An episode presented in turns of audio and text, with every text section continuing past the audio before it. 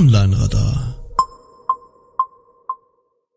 Hallo und herzlich willkommen zu einer neuen Ausgabe Online-Radar. Dies ist die letzte Folge Online-Radar. Natürlich nur für dieses Jahr. Äh, mit mir heute im virtuellen Studio ist natürlich wieder der großartige Erik. Hallo Erik. Danke Kai. Danke sensationeller Kai. Heute sprechen wir beide miteinander und nehmen euch mit auf eine Reise durch die letzten Neuigkeiten rund um Google und SEO, sozusagen als Rückschau auf das Jahr 2015 und vielleicht ein bisschen einen Ausblick auf das Jahr, eigentlich ziemlich sicher sogar einen Ausblick auf das Jahr 2016. Und ähm, wir schauen uns mal an, was in letzter Zeit passiert ist und was vielleicht für das kommende Jahr zu erwarten ist. Richtig. Vielleicht eins, Vielleicht noch eins vorab. Wir hatten eigentlich, äh, das möchte ich dann doch irgendwie noch gerne noch losgeworden werden. wir hatten eigentlich einen Gast, aber der hat uns zweimal abgesagt und deswegen haben wir auch keinen Bock mehr drauf. Ähm, deswegen haben wir gesagt, also der Gast, der hat es bei uns, ähm, jetzt hätte ich beinahe was Schlimmes gesagt, dann hätten wir es irgendwie als nicht mehr kinderfrei markieren müssen. Ähm, und deswegen machen wir beide das und das, glaube ich, äh, ist auch ganz, ganz sinnvoll, weil die Themen sind schon echt irgendwie ziemlich viele, oder? Ja, auf jeden Fall. Also ich fand der, die Schlagzahl in den letzten Wochen äh, war relativ hoch an, an wirklichen Neuerungen. Und ich habe mich da tief, tief eingegraben, weil ich natürlich auch jetzt zum Jahresende ähm, ein paar Seminare gemacht habe mit Future SEO, wie es weitergeht und so weiter. Das sind natürlich dann immer spannende Themen. Und ich glaube, die Auswirkungen sind größer, als äh, uns das vielleicht jetzt im Moment oder euch in diesem Moment noch klar ist. Also das wird, glaube ich, ganz spannend. Ja. ja, ja, das wird sehr, sehr spannend. Also ich habe ich hab tatsächlich auch so ein paar Signale gesehen, dass ich glaube, wir müssen uns von ein paar Sachen wirklich verabschieden und ähm, aber das werden wir jetzt im Laufe der nächsten Stunde oder so werden wir das dann ja auch gemeinsam mal durchbasteln, gell? Womit fangen wir an, Kai? In der letzten Ausgabe hatten wir ja ein kleines Gewinnspiel. Da wollten wir von euch ja wissen, ähm, ja, welche Podcast vom Rheinweg Verlag, ihr glaubt, dass ähm, am erfolgreichsten gelaufen sind. Wir hatten ähm, da zwei Teilnehmer, die haben hiermit auch gewonnen. Herzlichen Glückwunsch. hurra, hurra, Weihnachten. Und zwar einmal ist es der Gerd von Bro Salting ähm, und der zweite Gewinner dum, dum, dum, dum, ist der Christian vom Webworker Club. Herzlichen Glückwunsch, ihr beide bekommt jeweils eine DVD vom Erik und eine DVD von mir von unseren Rheinwerk äh, einmal für Suchmaschinenoptimierung vom Erik und einmal von erfolgreiche Websites von mir. Viel Spaß damit. Viel Spaß damit, genau. Könnt ihr euch ja dann in Ruhe mal angucken, einfach mal ein paar Stunden lang uns zuhören. Noch mehr zuhören. ja, genau. Oh Mann. Gut. Ja, dann lassen wir es mal inhaltlich krachen, oder? Genau. Also als erstes Thema bin ich schon total heiß. Wir haben kurz im Vorgespräch geklärt, der Erik hat sich die Google Guidelines angeschaut, denn Google hat äh, anders als in den letzten Jahren zum ersten Mal die Google Guidelines für die ähm, Web Quality Rater, also diejenigen, die bei Google sitzen ähm, oder auch nicht bei Google sitzen, das von zu Hause aus machen und Webseiten ähm, bewerten, damit Google damit dann ähm, wiederum ihre Algorithmen äh, trainieren können. Das können wir auch nachher noch besprechen, was da passiert. Ähm, und diese Richtlinien wurden wieder mal aktualisiert und sind das erste Mal wirklich veröffentlicht worden für alle, ähm, mussten dann nicht leaken und so weiter. Da war Google immer ein bisschen zickig in den letzten Jahren. Wenn man die veröffentlicht hat, hat man oft einen auf den Deckel bekommen oder zumindest die Bitte erhalten, die wieder offline zu nehmen. Das ist alles so ein bisschen, naja, klar interne Dokumente. Und ja, Erik, du hast dir das Ganze mal durchgelesen? Ich habe es ich hab's größtenteils durchgelesen. Also ich habe nicht alle Beispiele. Aber die sind schon ziemlich geschickt aufgebaut. Also ich bin, ich habe mich dann erst, es war eine lange, lange Zugfahrt und dann habe ich gedacht, boah, muss ich mich da jetzt wirklich durcharbeiten. Aber es wurde eigentlich von Seite zu Seite spannender, ähm, weil, naja, da geht es nicht um Algorithmus, sondern da geht es darum, wie Leute, die jetzt praktisch professionell suchen, ähm, Inhalte zu bewerten haben. Und das ist ähm, allein von den allein von den Begriffen, die verwendet wurden und allein von der von dem Setting, von den Rahmenbedingungen ist es wahnsinnig interessant und sollte tatsächlich für jeden für jeden ähm, der was mit Inhalten zu tun hat, ähm, eigentlich maßgeblich sein. Entschuldigung. Ähm, Da geht es zum Beispiel los, ähm, dass es nicht, nicht einfach darum geht, dass, dass, dass, man, dass man einfach nur so Webseiten hat, sondern, sondern da gibt's ja diesen sehr schönen Begriff. Äh, ich fange ich fang mal ein bisschen anders an. Ähm, die, diese, diese Quality Rater, die bekommen ja Suchbegriffe vorgegeben und sollen sich dann die ähm, Suchergebnisse dazu anschauen und die, die Seiten, die sie dann drinnen dort sehen, auf irgendeine Art und Weise bewerten, verschiedenen, mit verschiedenen Kriterien.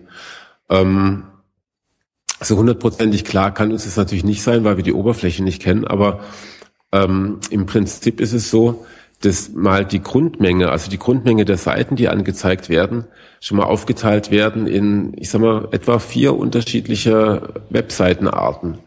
Das, ähm, die eine Webseitenart, die tatsächlich häufiger genannt wurde, und da solltet ihr euch vielleicht auch mal darüber Gedanken machen, sind die Über uns Seiten. Tatsächlich werden die werden die Rater gebeten, sich von jedem Ergebnis dann auch nochmal die Über uns Seite anzuschauen. Mhm. Fand ich ganz interessant, ähm, weil das ist natürlich, also hallo Affiliates da draußen, ähm, ist natürlich oft dann auch die Seite, auf der einfach gar nichts draufsteht. Ne? Also wo man irgendwie so ein JPEG gemacht hat, wo irgendwie eine schlechte E-Mail-Adresse draufsteht und ähm, die auf jeden Fall nicht crawlbar ist. Und ähm, da würde ich, glaube ich, in Zukunft ein bisschen mehr Wert drauf legen. Also nicht, weil nicht, weil das dann irgendwie ein super Ranking-Faktor ist, sondern weil da kommen am Ende des Tages dann doch die, die Rater vorbei und gucken sich das an. Und wenn das dann irgendwie so eine, so eine schlechte, schlecht, schlecht gestaltete E-Mail-Adresse ist, ähm, das lässt natürlich dann auch schon mal tief blicken.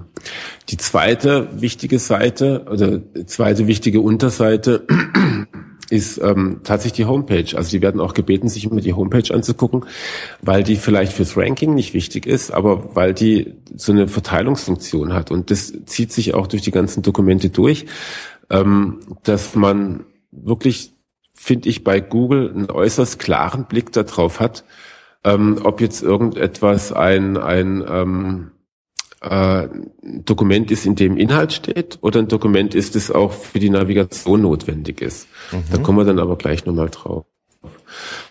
Dann gibt es natürlich ein, ganz normal die Seiten, auf die man auch kommt, also äh, ne, einfach Suchergebnisseiten. Aber auch die haben sie nochmal unterschieden. Da gibt es diesen schönen Begriff Your Money uh, or Your Life, also YMYL. Ähm, das sind die Seiten, die besonders wichtig sind. Und da mhm. sollen die Rater nochmal genauer hingucken. Jetzt, was ist eine Your Money and Your Life Seite? Äh, das sind natürlich solche Sachen wie, ja, Gesundheitstipps, ne? Also da geht es um dein Leben. Ähm, dann gibt es noch solche Sachen wie ähm, äh, Bank, also die, äh, ne, also ne, zum Geldverkehr die Seiten. Mhm. Und natürlich, klar, wir reden über Google, die möchten natürlich auch gerne viel Geld verdienen. Ähm, wir reden natürlich auch über alle Shopping-Seiten im Prinzip. Also jede Shopping-Seite ist im Prinzip eine Your Money or Your Life-Seite. Ich weiß nicht, ob das dann auch der Fall ist, also ob die Rater das dann auch so einschätzen, wenn es darum geht, Bleistifte zu verkaufen, aber ähm, konkret genannt sind zum Beispiel auch iPhones oder oder Autos oder sowas in der Richtung. Ne? Also immer dann, wenn, wenn was Wichtiges passiert, dann werden die Kriterien einfach nochmal ein bisschen genauer angezogen. Das fand ich schon mal, fand ich schon mal so als ersten, als ersten Schritt äh, sehr, sehr ja, beeindruckend.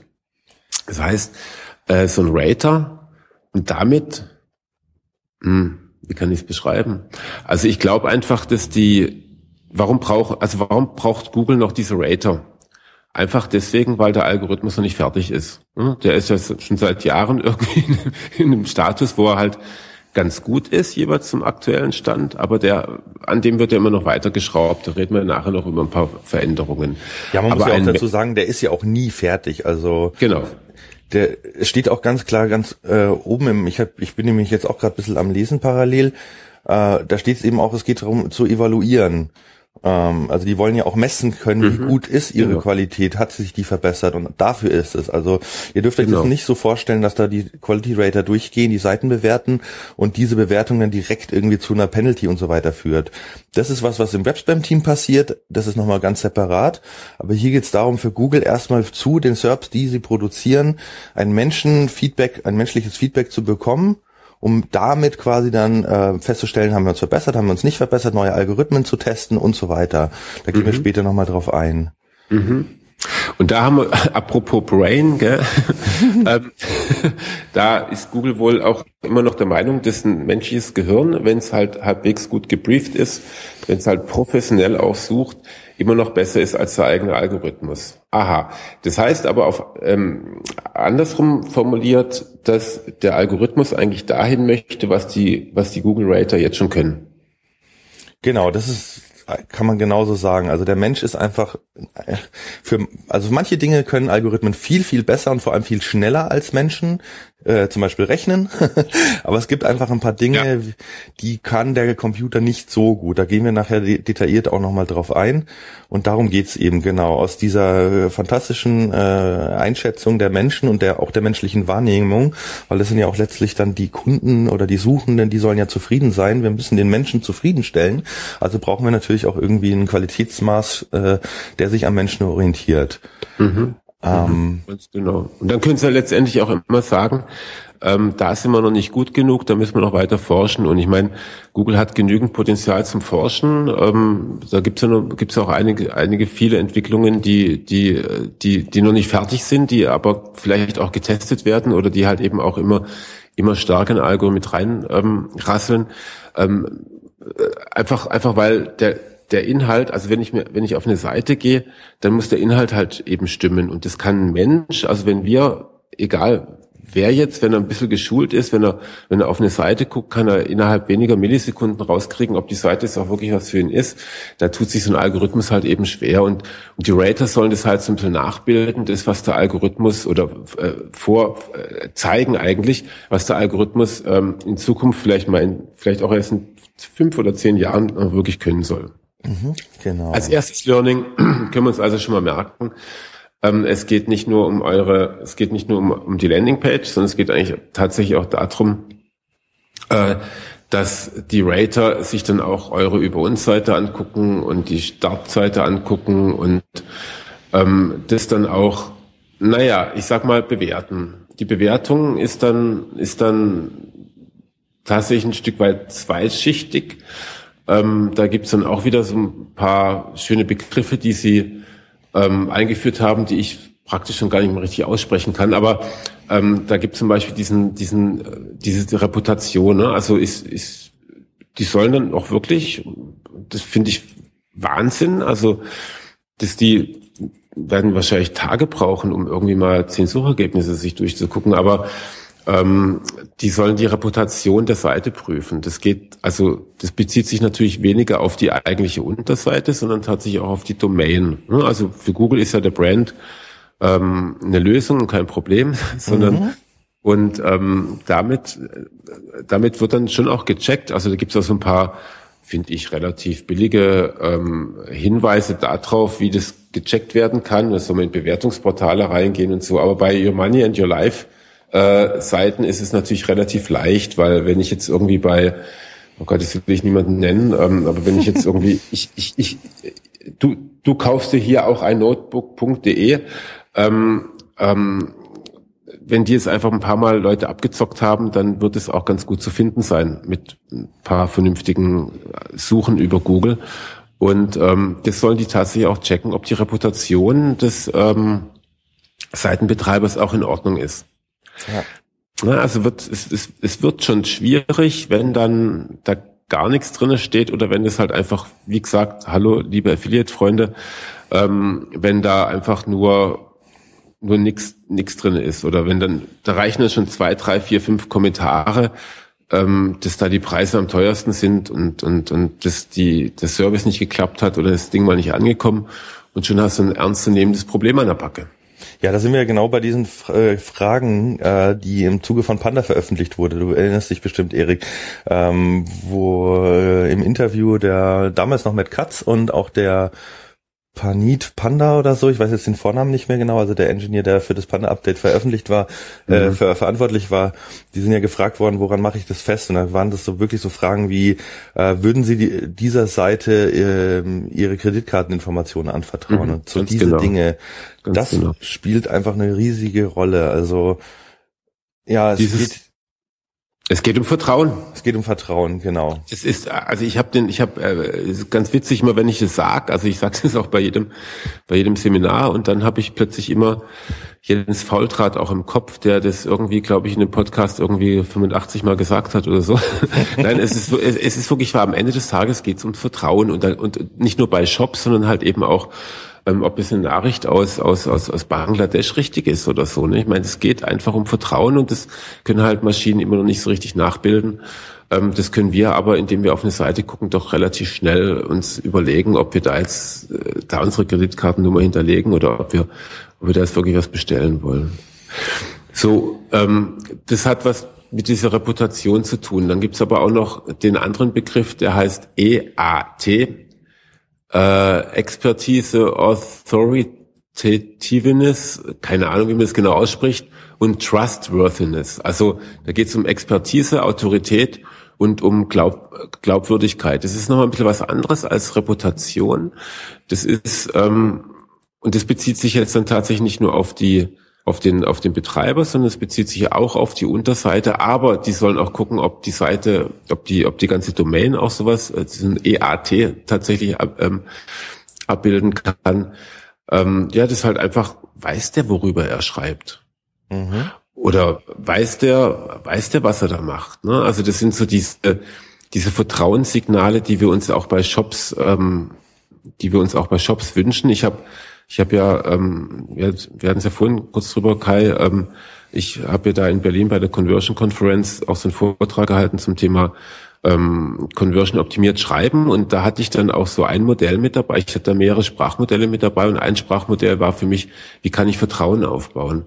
Und ähm, dieses Vertrauen geht ja durch den ganzen Kaufprozess auch durch, also fängt fängt ganz vorne an. Also verkauft die Seite überhaupt irgendwas oder oder machen die nur Larifari und leiten dann mhm. zu Amazon weiter, bis hin zu kann ich meinen den Kauf nachher auch wieder rückgängig machen. Also das sind so lauter Vertrauensebenen, die man einmal durchschreiten muss und und ähm, das ist, glaube ich, das, was man da auch versuchen sollte abzubilden Nämlich, dass man jetzt nicht nur hinsichtlich der Reputation, das heißt also, das ist von außen gegeben, sondern dass man aus sich heraus glaubhaft wird. Stellt sich die Frage, wie kann eine Seite, die im Internet ist, aus sich heraus glaubhaft sein?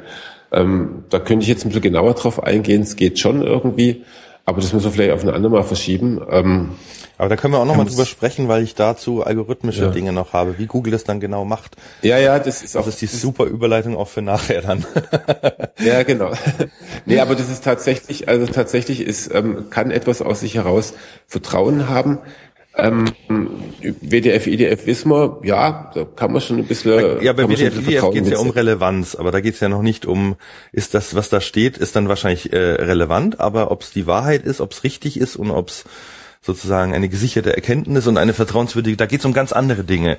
Und das ist das, glaube ich, was, was die Leute mal kapieren müssen. Bei SEO geht es längst nicht mehr nur um, um Relevanz, um Keyworddichte, um WDF, um, um semantische Dinge, sondern halt wirklich um ja, Vertrauen, Wahrheit, äh, Beziehung fast schon, oder?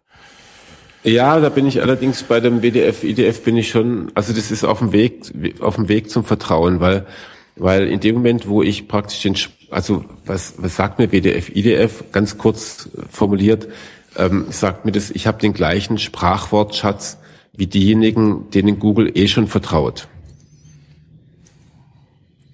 Ne, es geht ja praktisch, ich habe die, also ich, ich verwende die gleichen Wörter in einem ähnlichen Zusammenhang, ähm, wie das die äh, tun, denen Google eh schon vertraut, weil sie einfach schon auf den oberen Plätzen sind.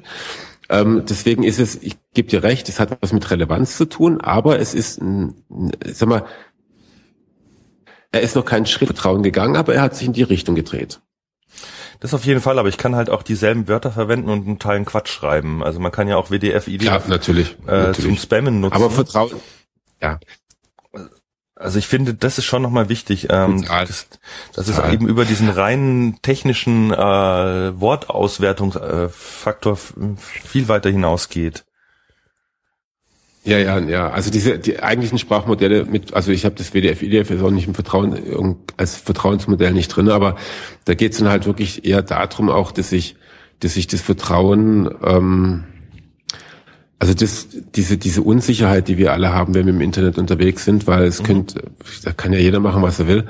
Ähm, ähm, das muss halt unterbewusst passieren. Das kann nicht bewusst passieren. Ich kann nicht schreiben, ich bin vertrauenswürdig, sondern es muss halt so passieren, dass es halt man auch etwas stimuliert, was bei uns irgendwo versteckt im Kopf ist, was wir selber nicht kennen. Und ähm, ja, das, also da wird Vertrauen erzeugt und das kann natürlich ein, das kann natürlich ein Crawler auch nicht irgendwie rauskriegen. Das ist irgendwie. Genau, also soweit, soweit mal zu diesen, zu dieser Expertise. Ich glaube, so kann man es auch irgendwie ganz gut abkürzen. EAT, das mhm. ist, gehört zur Bewertung der Seite dazu. Ganz interessant fand ich dann noch zwei andere Begriffe, die da für mich auch neu aufgetaucht sind in diesen Google Guidelines. Das eine ist äh, funktionales Page Design. Okay. Also ähm, steht ausdrücklich drin, es geht nicht darum, dass es schön aussieht, weil das kann jeder, sondern dass es halt funktioniert. Das ist so ein bisschen ein Blick auf die Usability. Fand ich interessant. Ähm, äh, ist wahrscheinlich, also ist relativ fix auch abgehandelt ähm, da drinne, aber ich könnte mir vorstellen, dass das halt doch ein relativ wichtiger Punkt sein könnte. Und mhm. ähm, also ich habe zum ersten Mal in so einem, in so einem Infodokument habe ich Page Design irgendwie gelesen. Und das letzte war dann noch Maintenance. Ähm, damit ist es nicht gemeint, dass die Seite irgendwie äh, gut gewartet wird, sondern eigentlich geht es um Aktualität. Und ja. ähm, das ist natürlich auch wieder sowas, wo eben drauf steht. Und das ist dann halt eben auch, äh, ja, ist es auch aktuell, ist ja auch gepflegt, die Seite. Also da geht es um solche Sachen. Und das hat es vor allem etwas mit der Unterseite zu tun. Ähm, aber natürlich ist da ein Blick auf die Homepage äh, für so einen Rater natürlich eine interessante Quelle, weil der sieht dann natürlich entweder, dass da eh nur alte Produkte drauf sind und so, macht einen Haken dran und oder oder er sieht halt eben, dass dass es da auch eine Menge neuer Produkte gibt oder dass es einfach eine neue Menge neuer äh, Artikel gibt und das ist, dann weiß ich schon Bescheid, dass es halt eben auch eine aktuell gehaltene Seite ist. Mhm. Wobei ich da ein bisschen ins Grübeln komme, weil, weil du kannst natürlich eine Seite aktuell halten oder immer neue Beiträge schreiben, aber das ist dann auch wieder ein anderes Thema. Dem müssen wir uns auch ein andermal noch widmen. Ja. Das ist also soweit mal so zu dieser Bewertung. Also wir haben, wir haben jetzt unterschiedliche Seiten, die, die auch mit unterschiedlicher äh, Härtegrad dann auch äh, geprüft werden. Und die Prüfung, die hat immer nicht nur was mit der eigentlichen Landingpage zu tun, sondern auch mit, mit anderen Seiten. Und es kommt dann halt einfach diese vier Punkte zusammen. Es sind vielleicht, es sind vielleicht auch noch mehr, aber das waren jetzt die, die ich mir, die ich mir wirklich notieren wollte das Reputation, die Expertise, dann äh, das Page Design und die Maintenance, also die Aktualität. Mhm. Und ähm, das sind für mich einfach schon mal wichtige Faktoren, um auch wirklich abzuchecken, worum geht's. So, jetzt sind wir aber erst, jetzt sind wir aber erst bei der Bewertung von Seiten. Noch nicht im Zusammenhang mit Queries, also mit, mit, mit Suchanfragen. Und da wird's dann, da wird's dann auch nochmal, finde ich, außerordentlich interessant. Ähm, das ist jetzt blöderweise liegt, oder was heißt blöderweise, ähm, für mich, also für mein Gefühl, liegt in diesen Dokumenten viel zu großer Fokus auf mobile Suche. Aber wir wissen ja seit drei, drei Jahren ist irgendwie Mobilität für Google das offenbar das Wichtigste, was es gibt. Ähm, deswegen, deswegen ist es halt eben auch so. Und ähm, da kommen wir jetzt praktisch dahin, dass der, dass der Quality Rater erst einmal bewerten muss, um was für eine Suche handelt es sich denn überhaupt. Also wir kennen ja schon seit Jahren eigentlich die Begriffe ähm, äh, Transactional, Informational und ähm, Navigational, mhm. ähm, auch übersetzt in den Dokumenten in Do, Know und Go. Also ich habe jetzt irgendwann, also es gibt einmal so Transactional oder Do heißt, ich möchte gerne etwas tun, also ich möchte gerne im Prinzip was kaufen ähm, oder was runterladen. Dann gab es die Informational, ich möchte gerne nur etwas wissen, also einfach nur die Informationsübermittlung. Und dann das Go beziehungsweise das Navigational. Das heißt, das ist dann, ich möchte irgendwo hingehen. Also ich weiß wohin. Ähm, ich kenne die Webseite, also wie zum Beispiel Sony Support oder ähm, Facebook Login. Ich weiß, wo ich hin will, aber ne, ich gebe es einfach in Google ein, damit ich da, damit ich irgendwie schneller da bin. Und das heißt jetzt in dem Dokument äh, Website Query. Ja, heißt halt einfach anders. Mhm. Ähm, und und ähm, ja, es ist auch einfach, ich glaube, für uns SEOs spielt es keine allzu große Rolle. ähm, auf jeden Fall gut, wenn man also wenn man für seine für seine Marke oder für seine Webseite nicht gefunden wird, dann hat man ganz andere Probleme, als dass man sich über Title Tags unterhalten sollte. Ähm, dann gibt es da in dieser in dieser bei dem, was ihr früher Do-Query genannt hat, das sind für mich irgendwie eher so drei Begriffe, die sie haben. Sie haben noch dieses Do-Query. Ähm, dann gibt es noch eine ähm, Visit-In-Query. Das ist für alle, die mobil sind, also die unterwegs sind und dann gibst du halt, also wenn du auf deinem Handy eingibst, ähm, äh, äh, Tonerkartusche kaufen, dann geht mhm. Google davon aus, dass du jetzt einen Laden suchst. Das ist einfach ah, so dahingestellt. Ähm, dann machen sie auch Beispiele davon und dann zeigen sie auch Seiten, die gut dazu passen oder nicht gut mhm. dazu passen. Die sollten es halt einfach wissen, diese Unterscheidung gibt es.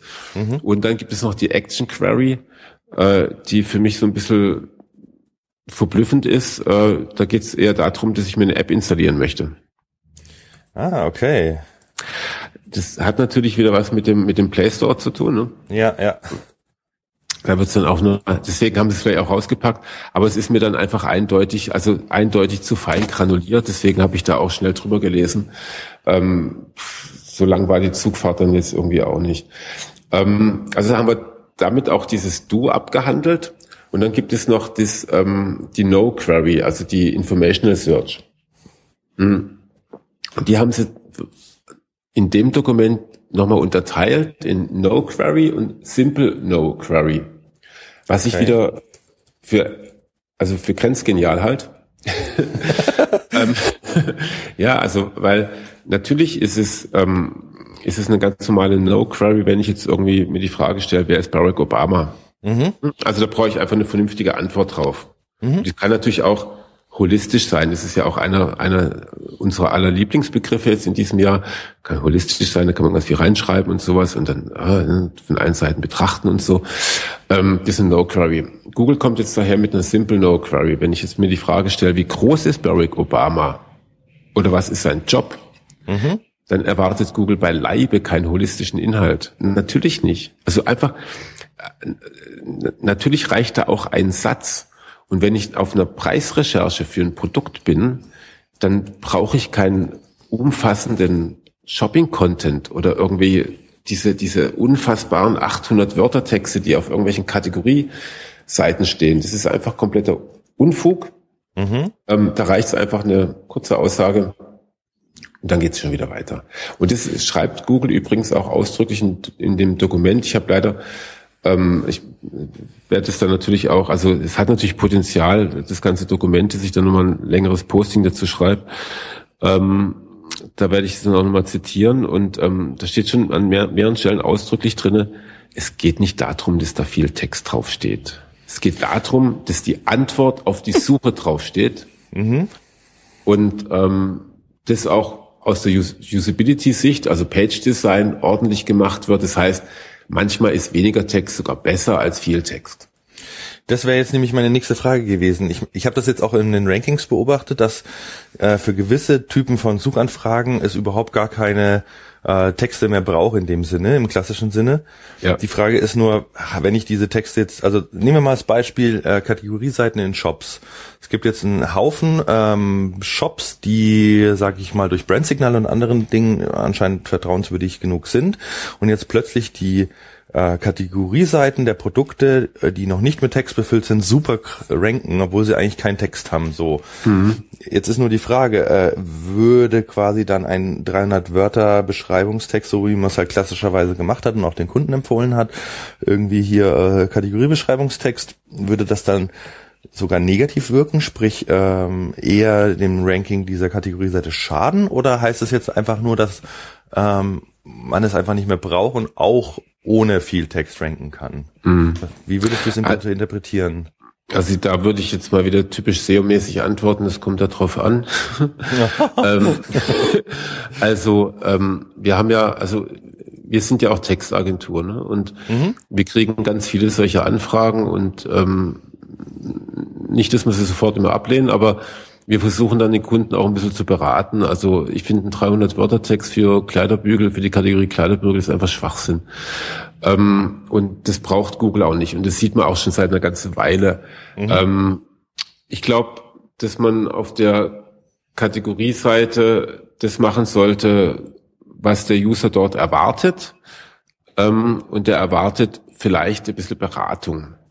Beratung in dem Sinne, dass er halt weiß, in welche, ja, welche Produkte jetzt für ihn gut sind oder nicht gut sind. Mhm. Er erwartet auf jeden Fall nicht die Beratung im Sinne von, ich habe ein bisschen, neulich war ich bei einer bei einer, bei einer, bei einer Autovermietung und die haben dann Texte geschrieben zum Thema, also Autovermietung Mallorca, ne, weil geschrieben, dass es die Agaveninsel ist und wie schön Mallorca ist und mhm. also das sind halt dann so die üblichen, die üblichen 300 Wörter Texte, die dann geschrieben werden und das ist halt einfach Unfug, weil wenn ich jetzt, wenn ich jetzt äh, mein Auto mieten will, dann weiß ich um die Schönheit von Mallorca und dann muss ich nicht beraten werden, dass ich da vielleicht eine Sonnenbrille mitnehme oder so, mhm. sondern da geht's eher darum, ähm, und die Texte, die können auf jeden Fall immer günstig sein. Also die sind sicherlich positiv, dass mir gesagt wird, ja, ähm, dass ich vielleicht das Vertrauen wieder bekomme. Die kennen sich aus. Also kann man zum Beispiel, Malle war ich jetzt, war ich ja dieses Jahr und da kann man irgendwie sagen, ja, gib dein,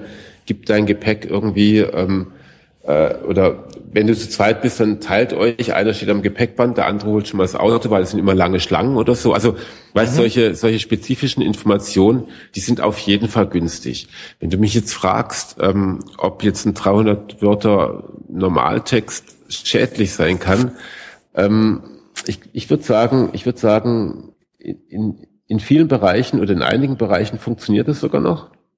Also ich glaube sogar, dass er in unbeachteteren Bereichen sogar positiv, positiv wirken kann. Also obwohl mhm. ich das meinen Kunden niemals empfehle, aber ähm, könnte ich mir schon vorstellen. Ähm, aber in den Bereichen, wo es dann, wo dann wirklich der Rater mal drauf guckt, was denkt denn der?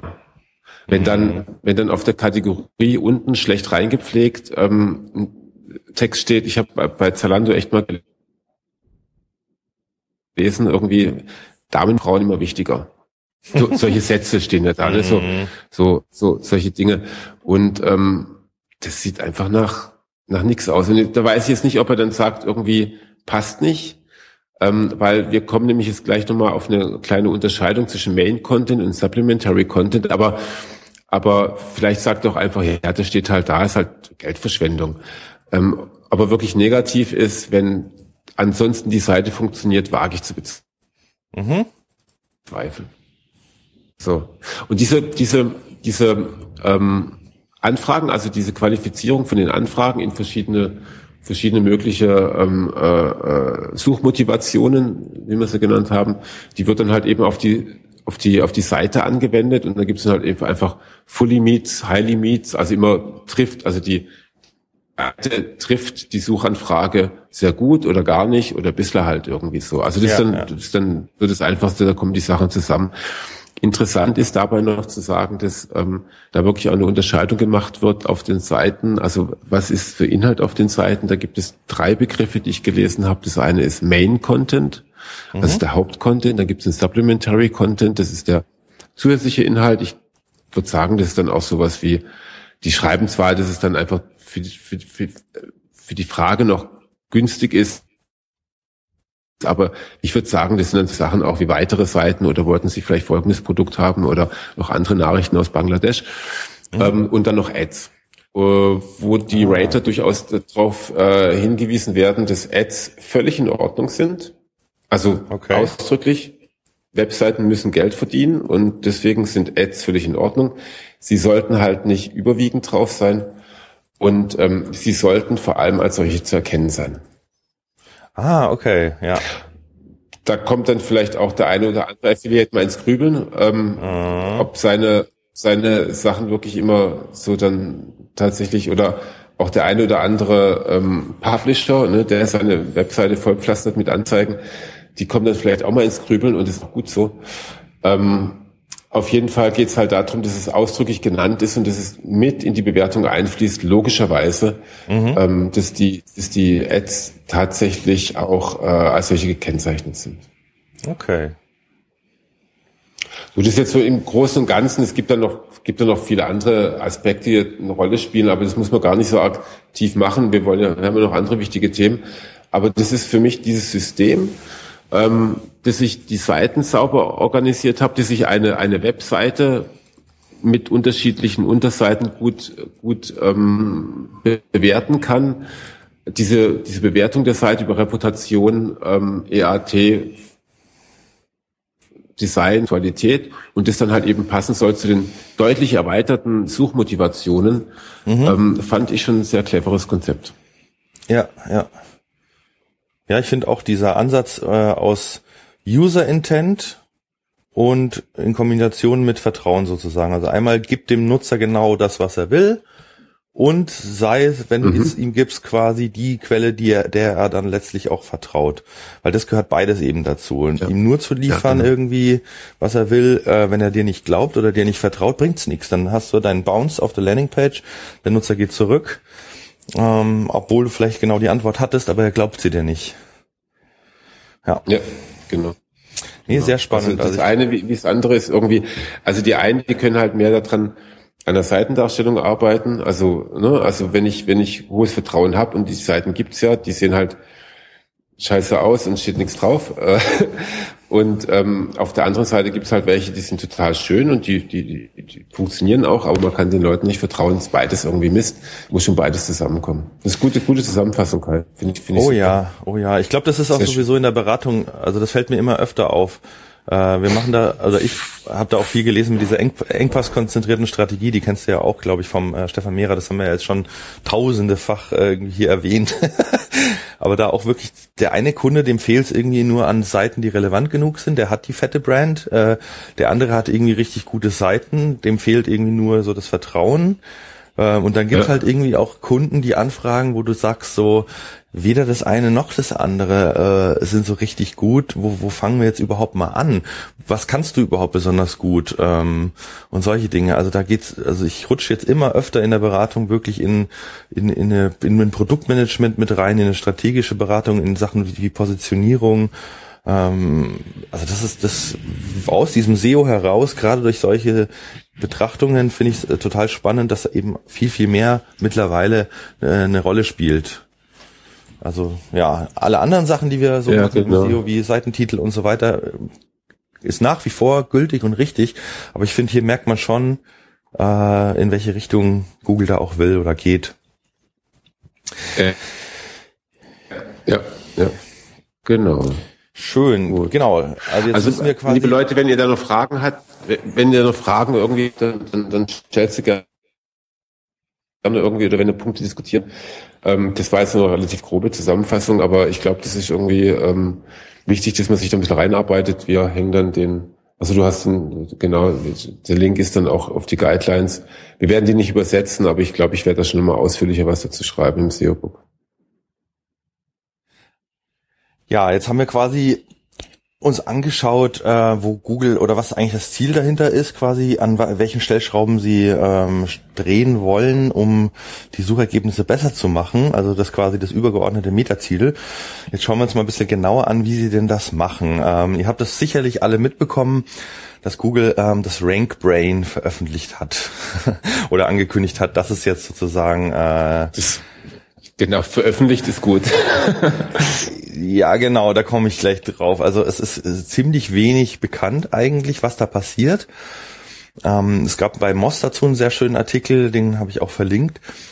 Mm, da geht es eigentlich nur darum, im ersten Schritt, was macht das RankBrain? Es übersetzt im Prinzip lange Sucheingaben ähm, auf kürzere, verständlichere, einfachere zu prozessierende ähm, Queries, also aus irgendwie einer langen Anfrage, vielleicht auch aus der Voice Search, wo jemand wirklich eine Frage stellt, wer äh, ist irgendwie der der beste Laden für äh, keine Ahnung Schokopralinen äh, in, im Umkreis von Wertheim, ähm, keine Ahnung, sowas wird dann halt reduziert auf eine einfache Anfrage, die Google besser verarbeiten kann. Also sie haben auch ganz klar gesagt, ihr Ziel ist es, diese 20 Prozent der Queries ähm, die sie vorher noch nie gesehen haben, die jeden Monat kommen. Also 20 Prozent aller Sucheingaben hat Google noch nie vorher gesehen. Das ist ein Wert, der ist auch konstant äh, der, äh, der letzten fünf Jahre. Das ist einfach so.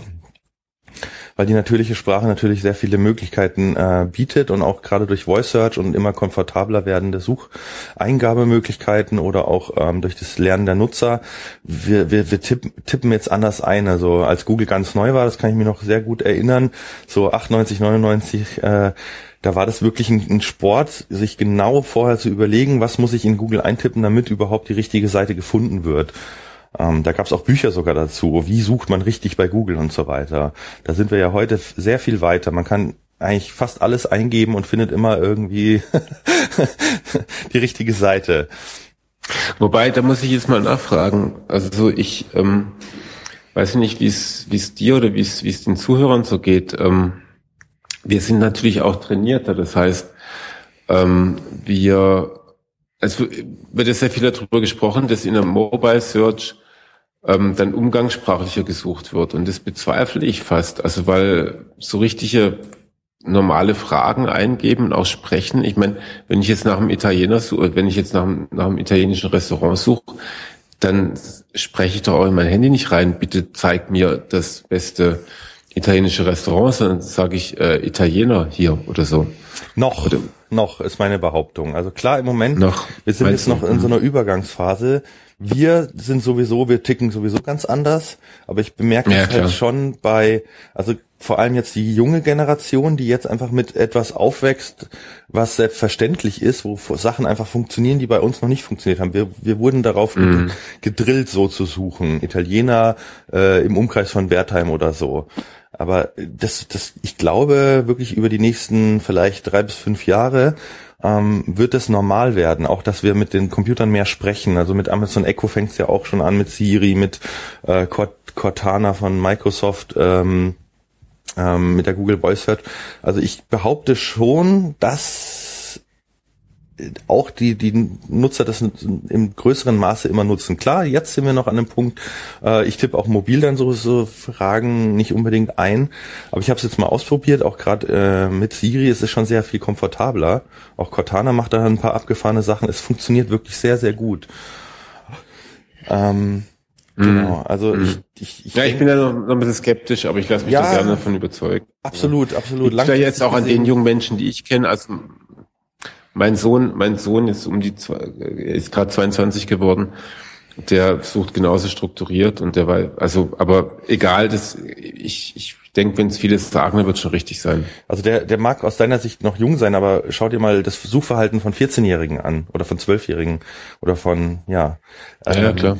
Das ist, die, die, äh, ja, ich denke, das ist ein Paradigmenwechsel. Das wird sicherlich immer noch über die Jahre hinweg äh, ein großer Anteil bleiben, die so strukturiert suchen, eben mit Signalwörtern, mit Keywörtern so richtig.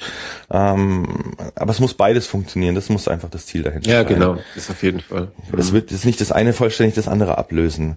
Ähm, genau. Aber ist da nicht dieser Rank Brain nicht auch ein bisschen, also das, was du gerade eben beschrieben hast, hätte man ja auch zum Hummingbird sagen können. Ne? Genau, Hummingbird war ja auch schon so eine so eine Geschichte. Ähm, da haben sie es ja noch mit mit Klassifizierungen gemacht.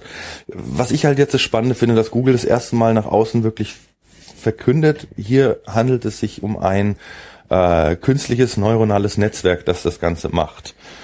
Mhm. Und das ist was, was, glaube ich, massives Potenzial hat. Also ich kann da mal ein bisschen was dazu erzählen. Zum einen, ähm, mhm. wenn ihr auf der SEO Campix seid im März nächsten Jahres, sind jetzt dann, wenn wir veröffentlichen, wahrscheinlich nur noch drei Monate hin. Ähm, ich werde da eine Doppelsession halten zu dem Thema in einer Session beschreibe ich, was an und wie die funktionieren und wie KI und Machine Learning funktioniert. Und in der zweiten Session, was für Auswirkungen das auf SEO hat. Ähm, da werden wir jetzt vielleicht ein paar Sachen vorweggreifen, aber äh, da gibt es so viele spannende Dinge. Also ich glaube, da lohnt sich auch auf jeden Fall, wenn ich, euch das Thema interessiert, einfach mal mit reinzukommen. Oh ja, da hast du echt was vorgenommen, gell? Wow, Respekt. Ja, aber ich, ich also cool. dieses Thema hat mich so gecatcht. Ähm, mhm. Ich habe hab mich vor dieser Rank Brain Ankündigung schon damit äh, auseinandergesetzt, weil es da passieren gerade ein paar ganz spannende Dinge.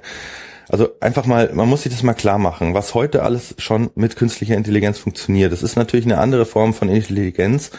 Ähm, man darf das jetzt nicht gleichsetzen mit der Intelligenz von Menschen. Wir sind da einfach noch mal viel weiter. Wir haben, äh, ich weiß nicht, hunderttausende Jahre Evolution hinter uns.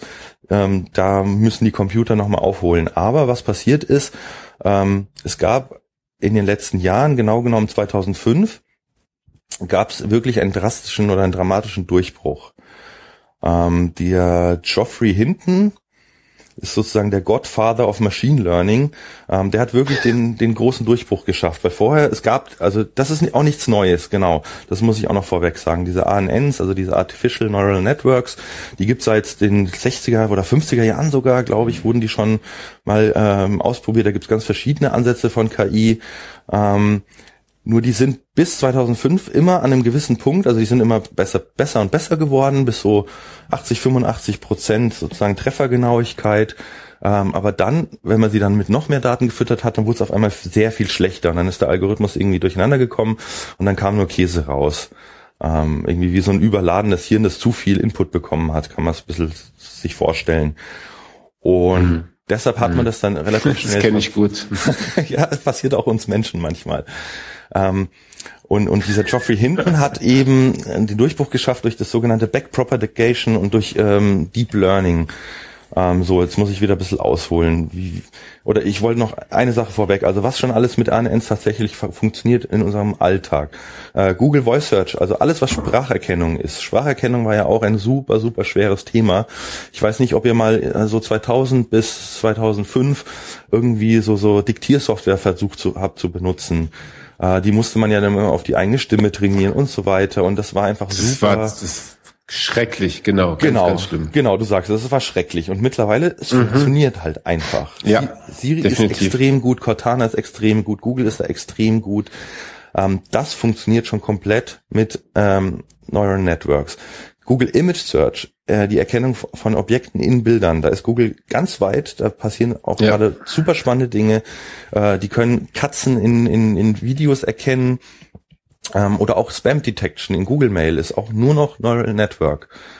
Ähm, da muss sich keiner mehr hinsetzen und reinschreiben, irgendwie, wenn das Wort Viagra im Text vorkommt, dann ist die Wahrscheinlichkeit, dass es Spam ist, sondern ähm, man nimmt immer ein Trainingsset, und klassifiziert es vor. So sieht Spam aus. Das passiert natürlich auch ähm, in den guten Algorithmen live. Sprich, wenn ich jetzt hier in meinem Google Mail, da rutscht mal was durch und ich klicke drauf, das ist Spam, dann lernt dieser Algorithmus sofort aus dieser Information. Wiederum für alle anderen. Ähm, da, genau, es gibt quasi verschiedene Algorithmen. Das eine ist das Offline-Learning, da wird einfach vorbereitet, äh, eine Million Mails 500.000 davon sind Spam, 500.000 sind nicht Spam, die wird in das Neural Network reingekippt und dann lernt es daran, das zu erkennen und wenn neue Mails reinkommen, äh, sagt das System halt eben Spam oder nicht Spam mit einer gewissen Wahrscheinlichkeit. Ähm, diese ja, äh, live lernenden Systeme sind natürlich besonders interessant für Google, weil sie sofort aus dem, was der Nutzer an Feedback sendet, ähm, wiederum die, äh, ja, die Erkennung verbessert. Also bei Spam macht es absolut Sinn, ähm, genau so diesen Rückkanal zu haben. Ähm, genauso ist es äh, mit dem Pinguin. Also da, der ist momentan noch, also wir reden ja gerade darüber, dass Realtime Penguin soll ja bald kommen. Ähm, mhm. Google hat ihn jetzt nochmal verschoben, er wird definitiv dieses Jahr nicht mehr kommen. Aber das ist eben auch so, dass quasi vorher Google ähm, gute Links und böse Links vorklassifiziert hatte, hat die dann in so ein Neural, Neural Network reingestopft zum Trainieren und dann kann dieses ANN eben lernen, die guten von den schlechten Links zu unterscheiden. Ähm, und genau, dann wird das Ganze ausgerollt und schon können alle Links bewertet werden. Und jetzt geht der Schritt eben auch. Aber das dahin. funktioniert doch nur, Entschuldigung, wenn ich kurz unterbreche, das fun funktioniert doch nur, wenn ich die, wenn ich ähm, die Rahmen, also die Messwerte auch vorgebe. Also ähm, bei mh, Spam kann ich ja nur einen Text analysieren, beziehungsweise ja, vielleicht noch den Zeitpunkt, ähm, wann es geschickt wurde, wie viele Bilder drin sind und wie viele Links drin sind. Also gibt es halt verschiedene ähm, Hinweise da. Bei, ähm, bei Spam-Links wird es mhm. dann einfach nochmal deutlich komplexer und wenn es um Sprache geht, wird es nochmal massiv komplexer, oder? Ja, das ist richtig. Aber das Schöne ist ja, oder der Vorteil jetzt der ANNs, ähm, mhm. vor, vorher war es eben genauso, wie du sagst. Ähm, die äh, schlauen Engineers bei Google mussten sich überlegen, was an einem Link, der hat ja ein, ein Umfeld, einen Linktext, ein Ziel, eine Herkunft, die Domain, die Zielseite, diese ganzen Parameter und welche dieser Parameter äh, lassen denn einen Rückschluss zu auf die Natürlichkeit mhm. zum Beispiel von einem Link. Und dann musste man sich dann mhm. überlegen, wie, welche Ausnahmefälle gibt es, was muss ich wie einstellen, dann muss es fein getuned werden, muss getestet werden und so weiter. Super, super aufwendig. Das Geile an den ANNs ist halt jetzt, ich kann da alles reinkippen, was ich über einen Link weiß und sei es noch so unbedeutend auf den ersten Blick. Und das neurale Netzwerk lernt selbstständig aus den Inputdaten ähm, die Unterscheidungskriterien selber sich rauszuziehen sozusagen. Ja, ja, also ähm, da kann ich dann praktisch wirklich alles, was ich hier drüber habe, da kann, da könnte man ja, weiß ich nicht, äh, äh, alle möglichen Sachen haben, hat der Linkgeber irgendwie Google Search Console angemeldet oder ich meine, da können wirklich auch die, die, die krudesten Sachen ähm, mit da reinkommen. Alles, Traffic, Suchanfragen, also alles, was Google an Daten hat, kann man, werden da reingekippt. Und das ist genau, aber das, halt eben nur Daten. Genau, genau. Aber ähm, Daten sind halt eben verdammt mächtig. Und sind was damit, die Grundlage. Ne? Ja, was damit alles geht, ist halt wirklich super spannend, weil genau diese Dinge, wo wir vorhin waren, ähm, der Mensch kann innerhalb von Millisekunden sagen, ob eine Seite irgendwie vertrauenswürdig ist oder nicht.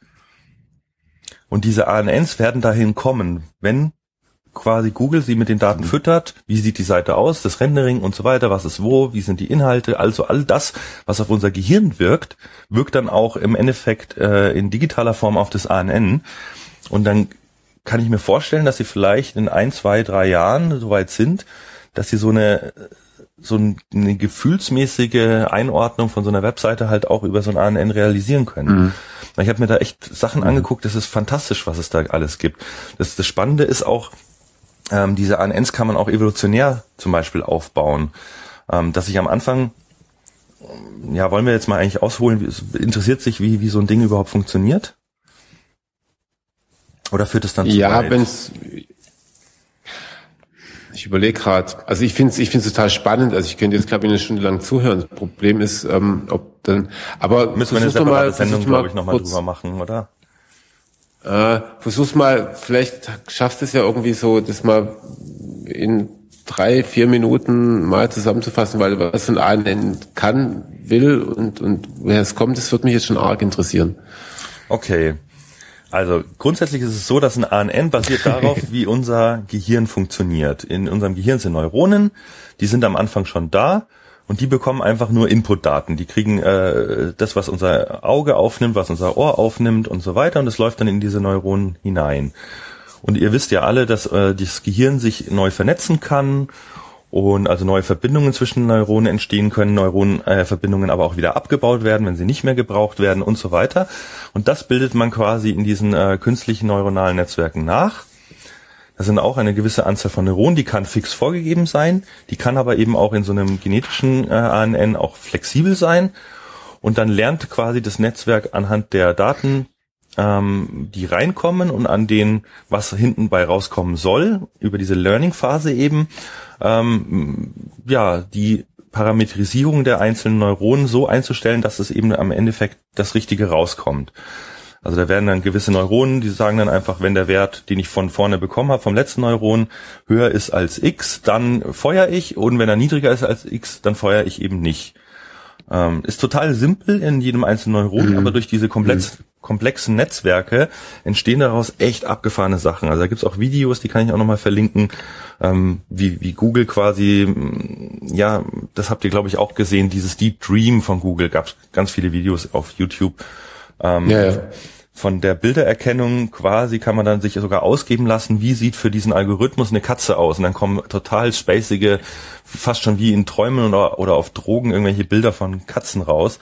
Also das ist, das ist sehr faszinierend. Und genauso funktioniert es bei uns auch. Ähm, wenn wir auf die Welt kommen, dann ist der neurale Cortex, äh, der mit dem, mit dem Sehzentrum oder der, der im Sehzentrum mit dem Sehnerv verbunden ist, der ist zwar vorhanden, aber der ist noch komplett unstrukturiert. Und alleine durch dass wir sehen, lernen wir zu sehen. Wir lernen ähm, ja Objekte zu erkennen. Erstmal ganz grobe, das ist ein Viereck, das ist ein Dreieck. Ähm, das kann man bei Kindern auch schön beobachten, wann die dann äh, erstmal unterscheiden von solchen Formen.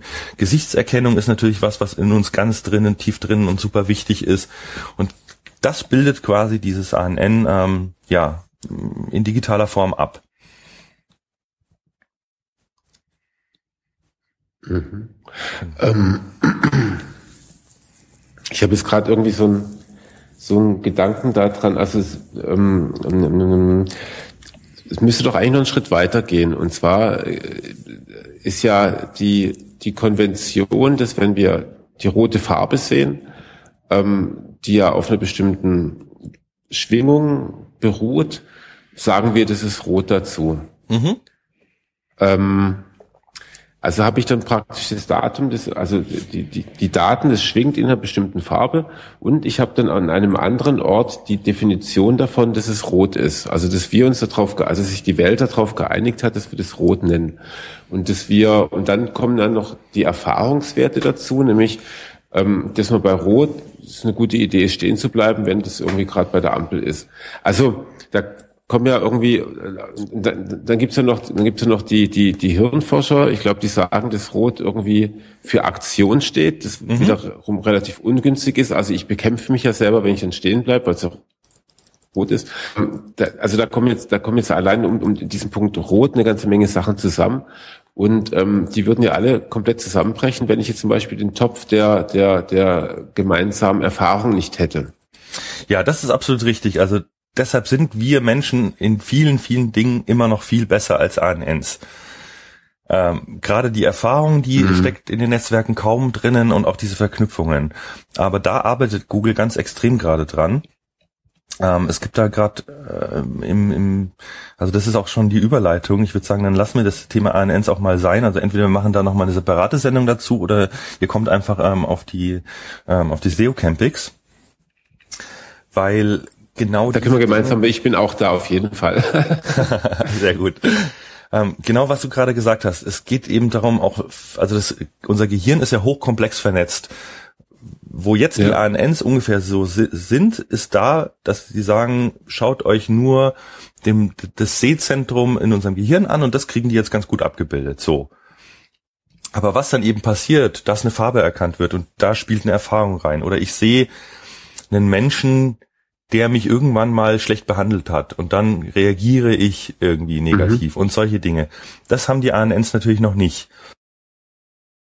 Mhm.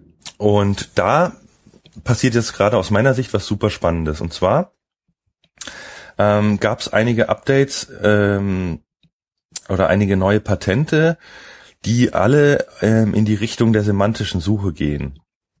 Und ja, der, die semantische Suche, das semantische Web ist ja ein feuchter Traum, den schon viele, vor allem die Suchmaschinen, seit Jahren haben. das, das ist ja auch alles äh, durchdekliniert bis zum geht nicht mehr. Also man kann wirklich äh, mit dem RDF-Code theoretisch jede Webseite so auszeichnen, äh, um was handelt es sich hier, was ist das für eine Entität. Also da sind wir wieder bei den Entitäten so. Und das Spannende ist jetzt eben, dass Google ähm, durch die ANNs und durch andere Algorithmen es schafft oder versucht gerade, ähm, jede Seite und jeden unstrukturierten Text selbstständig ähm, semantisch zu analysieren. Um dann, also wir hatten vorher sozusagen das Search Brain oder äh, das Rank Brain, das macht aus deiner Suchanfrage nichts anderes als ähm, die Informationsabfrage von einer Entität oder einer Eigenschaft von der Entität, also wie groß ist Barack Obama, ist die Eigenschaft Größe von der Entität Barack Obama. So, der ist Person, der ist äh, Präsident der Vereinigten Staaten und so weiter. Das sind alles Attribute. Also einerseits sozusagen unsere mhm. Sucheingabe auf diese Entitätsabfrage zu reduzieren und andererseits jetzt alle Informationen, die im Netz vorhanden sind, weil man sieht ja im, im ähm, Knowledge Graph, da bedienen sie sich ja momentan nur aus Datenbanken, die entweder lizenziert sind oder halt öffentlich verfügbar sind. Da steht halt irgendwie drin, ein mhm. Apfel, äh, ein Apfel hat 50 Kalorien pro 100 Gramm, so, das ist eine schöne Abfrage. Aber alles, was an, an unstrukturierten Texten im Netz vorhanden ist, ist halt super schwierig auf Entitäten zu reduzieren. Und da, glaube ich, haben sie einen Durchbruch erreicht. Ähm, da gab es ein paar Patente und ein paar ähm, ganz neue auch Dokumente innerhalb der Webmaster-Hilfe, äh, die darauf hindeuten, dass man zum Beispiel jetzt mit äh, dem Link äh, Same as Attribut quasi sagen kann, dieser Artikel handelt von der Entität so und so in der Wikipedia oder in ähm, der Freebase. Das ist ja diese, diese semantische Datenbank, die Google mhm, mal ja. genommen hat. Genau. Mhm. Und ich glaube, das ist das, was uns langfristig wirklich ins Haus steht, dass unsere Inhalte, unsere Webseiten reduziert werden auf die Informationen, die da drin stehen und die Anfragen auf diese semantische Auskunft und das dann gematcht wird. Also wenn die, wenn wenn, wenn das Google es mittlerweile tatsächlich drauf hat, aus unstrukturierten Texten Entitäten heraus zu generieren, dann ist es natürlich wirklich, also neuer, neue Dimension, würde ich sagen, oder? Ja, auf jeden Fall. Deshalb glaube ich halt wirklich, dass uns da äh, zukünftig ganz neue Dinge ins Haus stehen. Also man sieht in Amerika ja schon diese Rich Answers, die immer mehr werden. Da gab es eine schöne Studie von mhm. Stone Temple, äh, die verlinke ich euch auch wie viele Antworten oder wie viele Fragen oder Suchanfragen wirklich von Google schon mit diesen äh, ja Rich Answer Boxen beantwortet werden und dann eben auch aus Texten extrahierte Informationen schon angezeigt werden. Und es gab jetzt eine Menge Patente, die eben genau in diese Richtung gehen. Also eins davon war ähm, äh, der Trust Rank 2.0 oder auch die ähm, die Ausfilterung von Duplicate Content anhand von semantischen Entitäten. Also die die versuchen jetzt quasi ihren kompletten Crawler auf diese Füße zu stellen, dass Entitäten, äh, Entitäten erkannt werden und sie dann auch genau wissen, deine fünf Seiten, die du innerhalb deiner Domain hast, die drehen sich alle um dieselbe Entität und die Informationen sind eigentlich redundant um dann auch sowas wie einfach Duplicate mhm. Content äh, Bereinigung machen zu können. Also das mhm. ist, glaube ich, ein ganz, ganz tiefer Kern, ähm, wo Google gerade ähm, hin will oder schon ist. Das ist eben die Frage, wie weit sind sie da schon? ähm, ja, das ich super, super spannend finde. Also darüber sollten wir uns wirklich viel Gedanken machen. Ich meine, die haben natürlich immer eine größere Datenmenge, aber ich habe tatsächlich, ich muss mal nachrechnen, das war 2000 und ich mal auf 2004 oder 2003, da hat ähm, da hat mir der Geschäfts damalige äh, ist immer noch Geschäftsführer von Interred, vielleicht kenn, kennst du das Redaktionssystem Interred, mhm. ähm, die hatten bei Chip damals, ich war da ja noch bei Chip, hatten sie ihre Agenten installiert und ähm, die beruhen auch auf äh, damals, also da haben sie schon viel, viel neue wissenschaftliche Arbeit reingesteckt, aber ähm, ich glaube, das war, das war jetzt nicht irgendwie wirklich Rocket Science. Nur was dann dabei rüberkam, war schon Rocket Science. Also die haben wirklich so related Content innerhalb von großen Datenmengen gefunden, mhm. was mich extrem verblüfft hat. Also ging es wirklich, es ging darum, du brauchst, Sprache ist egal, ähm, äh, es geht also wirklich nur darum, um Terme, also um Buchstabenkombinationen und was um die herum, also du hattest ein, ne, also ähm, ein Dokument über Pinguine ähm, war ganz, ganz nah an dem Dokument, bei dem weiße Vögel, die nicht fliegen können, irgendwie drin stand. Genau, das, genau. Da gibt's ein paar das super ist extrem und, und, und, wir sind jetzt ja zwölf Jahre weiter. Mhm. Ja, da gibt's auch von Google ein paar Spielwiesen. Also die haben zum Beispiel ähm, einfach mal alle Daten, die in der Wikipedia an Texten drin steht, äh, so einem ANN reingestopft. Ähm, und da kommen Sachen raus, wo man sich denkt, wow, also zum Beispiel äh, bei der Synonymerkennung. Momentan sind ja Synonyme noch was äh, quasi gepflegtes oder was irgendwie durch Neuro, äh, durch, durch Nutzerfeedback mit äh, wächst, aber es ist eine, eine statische Datenbank. Ähm, aber allein anhand von dieser Erkennung konnten die dann sowas wie ähm, ähm, nicht positiv mit negativ konnotieren, weil es einfach in denselben Text äh, oder in ähnlichen Texten an ja, der genau, Position sowas. steht. Oder, ja. die, oder die können zum Beispiel klassifizieren, äh, hier sind Texte, die hat äh, Shakespeare geschrieben und hier sind Texte, die hat nicht Shakespeare geschrieben und dann können sie dir hinterher sagen, bei einem neuen Text, den sie noch nie gesehen haben, äh, mit einer hohen Wahrscheinlichkeit ist der von Shakespeare oder nicht. Und ganz spannend, Sie können sogar sagen, äh, oder das neurale Netzwerk kann dann auch äh, in sich reingucken. Wenn du sagst, gib mir einen Text, den, der so aussieht, als hätte ihn Shakespeare geschrieben, dann kriegst du einen Text. Äh, da gibt's auch Text, Texte, die Google veröffentlicht hat. Äh, die lesen sich so, als hätte die Shakespeare geschrieben. Die machen natürlich keinen Sinn, aber die weisen alle ähm, Eigenschaften auf, die ein Text von Shakespeare eben aufweist und solche Dinge. Also das ist super, super spannend. Ah, ja. ja, ja, nee, das ist tatsächlich interessant. Wobei jetzt, wobei jetzt tatsächlich ähm, ja auch, äh, wie soll ich sagen, das ist super spannend. Ich bin mal gespannt und das sind wir natürlich jetzt auch ein bisschen im Ausblick dann auch fürs nächste Jahr schon irgendwie, ähm, wie stark sich das überhaupt auswirkt. Also ich glaube, das ist, ist nichts, was wo wir über das nächste Jahr sprechen. Aber gerade mit der Autorenerkennung am Beispiel von Shakespeare, nehmen wir mal an, die nehmen alle deine Texte, Erik, die du veröffentlicht hast im Internet, äh, wo du noch den den Author Rank mit eingebaut hast mit deinem Google Plus Profil. Äh. Jetzt lernt dieser Algorithmus, äh, wie Texte aussehen, die du geschrieben hast und kann dann in allen vom Web gecrawlten Texten die Texte finden, die du auch geschrieben hast, die aber gar nicht äh, gekennzeichnet wurden mit dir. Und hat dadurch eine viel größere Datenbasis, um wiederum den Author Rank äh, sozusagen auszubauen. Allein solche Dinge muss man. Und das Spannende, Kai, daran, das wirklich Spannende daran ist, also wenn es ein Mensch machen würde, der würde einschlafen. Der, der Crawler macht einfach weiter. Der bleibt wach, auch wenn es meine Texte sind. ja. Dann liegt nicht ja, so die Vorstellung, dass jemand alle meine Sachen liest, das ist, boah, da kriege ich, da kriege ich echt, da kriege ich, krieg ich Gänsehaut. Ja, aber das, das sind Dinge, an die man mal, äh, man muss immer einen Schritt weiter denken. Ja, ja, ja Google kann jetzt irgendwie anhand von Texten Autoren erkennen, aber was, was, was kann man damit machen? Und das, da geht's um, um, um alles. Also äh, ich bin da wirklich man merkt, dass das, das hat mich irgendwie so richtig Feuer und Flamme. Ja, ja. ja, ja. Ja, ich habe so ein bisschen, also ich, ich, ich, ich, ich kann da so ein bisschen dann auch den, den, den Widerpart spielen an dem Punkt. Ähm, mich fasziniert es wahnsinnig, also ich finde es wahnsinnig interessant. Ich, ähm, ich habe immer so ein bisschen so, ich habe die Erkenntnis in meiner langen Technologieerfahrung gemacht, ähm, dass die Auswirkungen von solchen Sachen dann doch relativ gering sind. Ähm, ich habe, ich war vor 30 Jahren war ich bei Connect und da stand gerade, also dieses Magazin, da stand gerade ähm, die Videotelefonie vor dem Durchbruch, wie die, wie die 20 Jahre davor auch schon und die 20 Jahre danach auch. Weißt du, was ich meine? Also mhm. es war möglich, Bildtelefonie zu machen, Videotelefonie zu machen, ähm, aber es hat sich noch nicht so richtig, ähm, äh, hat sich nicht, nicht wirklich durchgesetzt. Wobei es natürlich das auch was anderes ist, weil dazu brauchst du auch die Menschen. Für, für eine Rank Brain brauchst du keine Menschen dafür, sondern da brauchst du einfach eine große Datenmengen und die sind ja auch vorhanden. Ich, äh, ich bin trotzdem skeptisch, ob sich das grundlegend, also ob wir da wirklich viel spüren werden, weil Google halt einfach schon ziemlich gut ist und ziemlich weit ist. Ähm, die machen, die können im Detail noch viel, viel machen, aber aber richtig, richtig viel. Was also ich, ich, ich gebe dir da recht. Also das mit der Technikakzeptanz ist die eine Sache, aber das betrifft ja wirklich hier nur die Nutzerseite. Ähm, wir werden ja als Nutzer genau. im Endeffekt ja. erstmal gar nichts davon mitbekommen.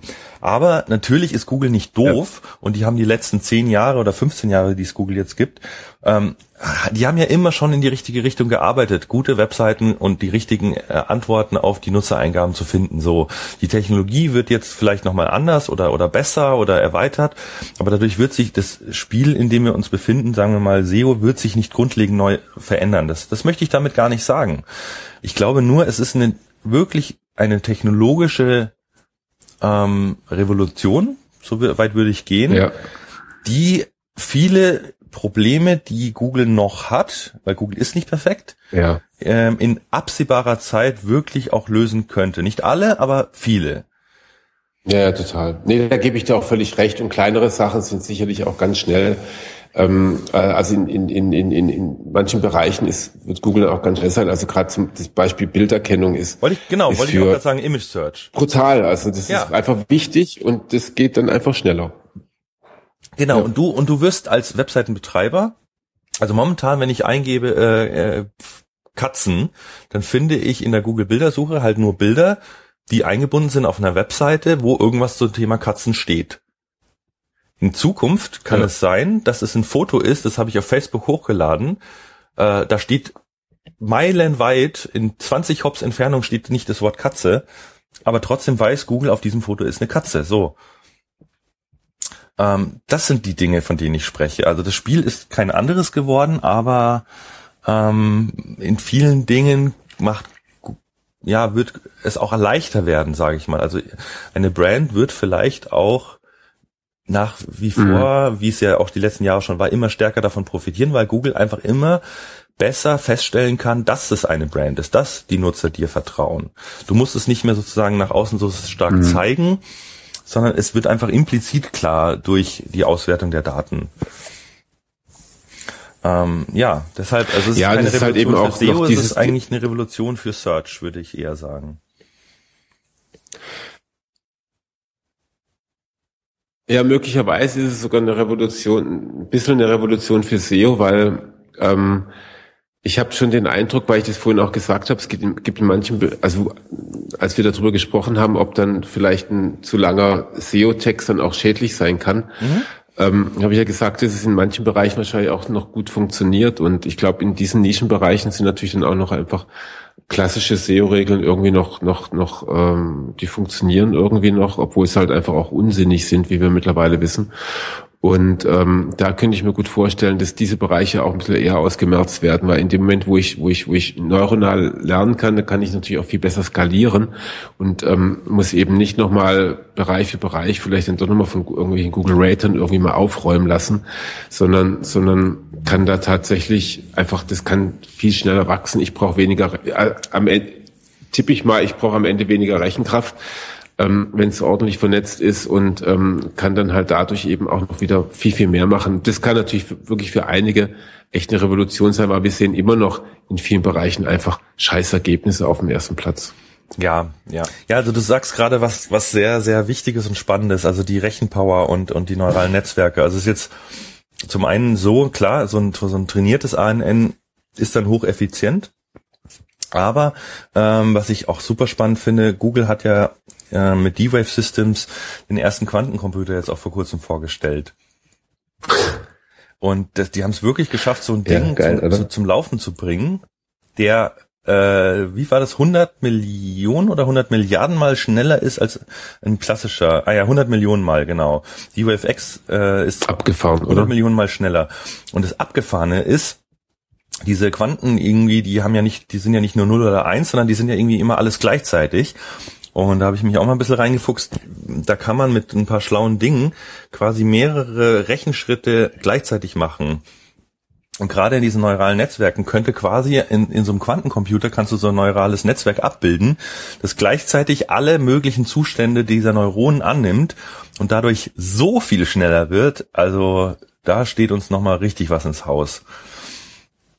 Ja, das ist so für, für den Nerd okay. in mir der ultimative feuchte Traum.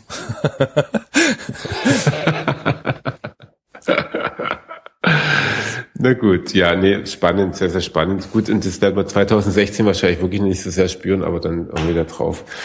Ich glaube, da haben wir jetzt noch einige Einblicke jetzt gebracht, irgendwie in die zwei, in die zwei großen Themen, die wir hatten. Ähm, ähm, du hattest jetzt so ein paar Sachen aufgeschrieben, also zusammengetragen, die Updates, die es irgendwie in der letzten Zeit gab. Sollen wir die echt noch alle durchmachen? Nee, nee. Also ich glaube auch so diese einzelnen kleinen Dinger da. Äh, ich glaube, die Marschroute ist klar. Äh. Ähm, ja, also gerade ich, wir können die Patente ja auch mal drin lassen. Ähm, ich habe da noch eine Menge verlinkt weil da ganz viel eben darauf hindeutet, was ich auch gerade gesagt hat, also auch wie wie Trust mit ähm, Semantik, Semantik äh, zusammengeführt wird bei Google. Da gibt es einen super spannenden Artikel, äh, den ihr euch an, äh, durchlesen könnt. Ja, es gibt, ach ja, genau, ein, ein, ein lustiges Ding, was heißt lustig, es ärgert mich eigentlich, äh, es gibt jetzt irgendwie vier AdWords-Anzeigen gerade über den SERPs. Ist dir das auch schon untergekommen? Aber nicht, ja, ich habe ich hab's ein, zwei Mal gesehen. Ich glaube, das ist ein Test und der wird dann wieder abgebrochen. Das ist scheiße. Hoffentlich, hoffentlich. Das geht gar nicht, das geht gar nicht. Also eine Zeit lang Was ich aber noch eins, ja. ähm, ähm, also ich glaube, äh, ich glaube, das ist ein Test, den sie einfach, also ich, ich habe es jetzt so selten gesehen, ich habe es ein paar Mal gelesen, dann müssen wir uns keine als großen Gedanken machen, oder? Ja, ich hoffe es, weil bei mir war es genau andersrum. Anscheinend war ich genau in dem Test. Ich habe jetzt seit seit äh, vier Wochen nichts anderes mehr gesehen als immer vier AdWords-Anzeigen. Und ich dachte nämlich schon, es wäre Public, bis ich dann äh, gemerkt habe, dass es bei, nur bei mir anscheinend so sich manifestiert hat. Ach so. Ah. Hast du die Anzeigen unter den Suchergebnissen gesehen? Ähm, in der Zeit jetzt nicht. Die gab es ja auch mal zwischendurch. Aber jetzt im Moment habe ja, ich genau. eben vier AdWords-Anzeigen oben. Ah, okay. Ja, da werden sie einfach fröhlich rumtesten. Und mhm. das wird sich auch, also. Die Einnahmen das, mal wieder ein bisschen äh, steigern zur Weihn zum Weihnachtsshopping, ja. Genau, genau, darum ging es irgendwie, dass sie ein bisschen eine Story schreiben können. Was ich tatsächlich vielleicht nochmal ganz, ganz interessant finde, ist, ähm, weil das hat ja ein bisschen Aufregung gesorgt und da bist du ja, soweit ich das jetzt gesehen habe, auch einer derjenigen, die ich gerne zu dem Thema befrage, das Thema AMP. Ähm, äh, da gibt's ja auch gibt's ja auch einiges an hin und her. du hast es jetzt auch mit aufgenommen in die Show Notes. Magst du vielleicht nochmal irgendwie drei, vier Sätze dazu sagen? Ja, gerne. Also das ist noch relativ früh, um da wirklich eine Aussage zu, zu treffen. Also was ist AMP überhaupt? Da geht es um Accelerated Mobile Pages. Das ist im Prinzip das, was es bei, Google, äh, bei Facebook schon als ähm, äh, na, wie heißen diese News-Integrationen in Facebook? Ah, ja, ich weiß schon. Ähm, ja, Name. Äh, ich habe ein altes Sohn, ich darf das. das können wir auch schneiden, ich such's kurz äh, raus, weil das ist peinlich. Ist egal, also wir wissen's. Äh, Instant, nee, wie heißen die? Scheiße. Nee, es sind keine Instant News. Warte mal, ich guck mal, ich google auch mal schon. Äh, Instant Articles, jetzt habe ich es genau. Ja, genau. Genau, also das, was bei Facebook im Prinzip die Instant Articles sind, also ein System, das quasi die, die Seite des Publishers äh, direkt in Facebook angezeigt wird, ähm, weil Facebook natürlich nicht will, dass man Facebook verlässt, aber trotzdem will man ja vielleicht auch News konsumieren. Ähm, das hat jetzt im Prinzip Google auch angekündigt. Ähm, mit AMP, das ist ein Framework, basierend ähm, auf einem neuen CDN, was Google selber aufbaut. Ähm, und eben einem HTML JavaScript Framework kann man jetzt seine Webseite so aufbauen, dass Google direkt aus dem Suchergebnis ähm, den Inhalt sehr schnell laden kann. Also direkt auf der Google SERP machen die dann quasi so eine Art Overlay und dann kommt dann euer Content oder der Content von dem Publisher ähm, mit ja sehr abgespeckten Formatierungsmöglichkeiten, aber man kann trotzdem seine eigene Werbung nach wie vor noch einbinden. Ähm, Google ähm, pre-rendert das Ganze auch, cached das Ganze. Also man bekommt dann einen sehr schnellen Zugriff auf die Inhalte. Für den Nutzer ist es eine schöne Sache. Für Google ist es wahrscheinlich auch in so einer Art feuchter Traum, weil man oben noch eine Leiste hat und ähm, sofort, also der, stellt euch das vor, äh, die lesen eine News von euch, aber oben drüber ist eine Leiste zurück zu Google in Blau. Oder ihr könnt nach rechts äh, wischen und kommt quasi zur zweiten News zu demselben Thema und zur dritten News und so weiter. Also für die Publisher ist es ähm, so ein bisschen Licht und Schatten gleichermaßen. Es ist auch ein bisschen werbefrei für die Publisher, ne? um es mal so zu sagen. Nee, es gibt ähm, also ganz klar die Aussage von Google, ihr könnt nach wie vor eure eigene Werbung einbinden. Dafür äh, schreiben sie gerade an dem Standard, der ist noch nicht fer fertig, der entsteht gerade noch. Es lässt nicht mehr alles zu. Zum Beispiel Flash-Werbung kannst du vergessen. Ähm, aber es gibt gängige Werbeformate, die in AMP sich äh, umsetzen lassen, ähm, die dann auch funktionieren. Ja, ja, frag mal, eine, frag mal, frag mal einen Werbevermarkter davon, was er davon hält. Also, das ist halt schon, ich meine, klar kann man Bilderwerbung reinmachen, aber also wenn irgendwo Flash noch verwendet wird in der Werbung, ich bin jetzt auch kein großer Freund davon und das nervt mir auch, aber ähm, das ist natürlich schon auch eine harte Nummer für fang beim Spiegel an oder geh über wen auch immer. Ich glaube, SZ, die sind da sehr zurückhaltend, aber ähm, die großen Publisher haben damit irgendwie sicherlich keinen Spaß. Ja, da, also da schreibt Google schon ein bisschen was vor, weil du musst es ja dann auch auf deiner Seite komplett verbieten, ne? Nee, das ist das Schöne. Du kannst ähm, eine zwei Welten, du kannst quasi eine Doppellösung fahren. Du kannst sagen, ah, okay, ich habe meine normale Seite okay. und ich biete trotzdem das Alternativ in AMP an. Das ist das Schöne. Das Schöne okay. ist, finde ich auch, dass halt sozusagen Bad Ads rausgenommen werden. Also ganz ehrlich, wenn ich auf so eine Webseite komme und da ist alles Zuckel ich und auch. Und tralala, das geht halt einfach nicht. Und warum sind denn die Adblocker so äh, groß? Ich meine, das ist eine Diskussion, die braucht man jetzt heute nicht anfangen, aber nee, braucht man nicht. Google lässt Werbung zu. Sie zwingen dich jetzt auch nicht irgendwie dann nur noch AdSense zu benutzen, finde ich auch ganz wichtig, aber da hätte das Kartellrecht wahrscheinlich auch was dagegen gehabt. ähm, also ich finde es eine gute Sache und in der ja, für, für den Nutzer eigentlich, ja, vielleicht, vielleicht verzichten dann auch, wenn, ich meine, wenn, ganz ehrlich, wenn die Publisher dieses Ad Thema nicht so abusen würden, also nicht so ultra störende Werbung ständig machen würde, hätten wahrscheinlich die meisten Leute auch gar nicht den Impuls, einen Adblocker einzusetzen. Aber gut, das ist nochmal eine ganz andere Diskussion, wie gesagt. Ähm, ja. Derzeit gibt's einfach da noch nicht genug Konkretes, weil das alles noch äh, Entstehen ist. Ähm, wenn die Integration tatsächlich so wie in der Demo-Suchmaschine, die Google dafür aufgebaut hat, so eine Art Google News One Box ganz oben ist, dann ist es natürlich eine riesen Traffic-Chance, weil wenn ich dann in der AMP Box drin bin, kann ich halt ganz oben quasi auf eins landen, obwohl ich vielleicht sonst nicht da rank. Ähm, aber die Frage ist halt, wie wird es dann tatsächlich ausgerollt, wenn es mal in den richtigen, äh, ja, täglichen, ähm, in den Alltag sozusagen einkehrt. Da müssen wir mal ja, ja, wird am Ende auch daran, wird am Ende auch daran hängen, inwieweit, wie viele dann auch mitmachen. Also so wie bei Google Plus, äh, äh, denn, wenn dann nicht viele mitmachen, dann wird's halt eben nichts. Aber ähm, kann passieren, klar. Das, ja, es kann, kann ganz gut passieren. Und aber ich glaube, das ist halt zumindest mal die großen Publisher, die finden sowas auf jeden Fall echt cool und die sind, die können da auch mitziehen. Also auch die, auch mittlerweile einige deutsche große Publisher, die können technisch mittlerweile echt richtig was. Ja, die machen ja auch die Facebook Publisher brauchen uns gar nichts irgendwie, aber es ist halt doch tatsächlich für die, ja, aber für die kleineren ist es dann halt einfach wieder ein bisschen, aber egal. Das ist eine Diskussion, die machen wir lieber nicht auf. ja. ja, da hängt viel dran, das ist auf jeden Fall richtig. Genau. Na gut. Ja, dann haben wir aber echt doch einiges an Themen durch, oder? Ja, ich glaube auch. Also diese Themen, die wir jetzt alle so ein bisschen auch wieder nur angeschnitten haben, sind natürlich viel, viel größer. Mal gucken, ähm, ob wir in einer der nächsten Sendungen nochmal irgendwo tiefer reingehen. Ähm, sonst auf jeden Fall auf der Campix. Ähm, und ich hoffe, dass wir auch im nächsten Jahr dann wieder einen Gast haben für unsere nächste Sendung, dass ihr dann auch wieder ein bisschen jemand anderes mal zu hören kriegt. Ihr könnt euch ja auch, wenn ihr Lust habt, äh, einfach mal noch jemanden wünschen oder einfach in die uns reinschreiben. So ist also oder auch Thema wünschen, das wisst ihr ja, das dürft ihr gerne. Die Shownotes sind für mein Gefühl irgendwie immer noch zu leer.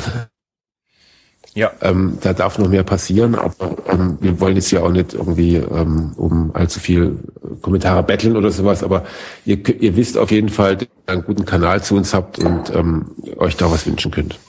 Genau.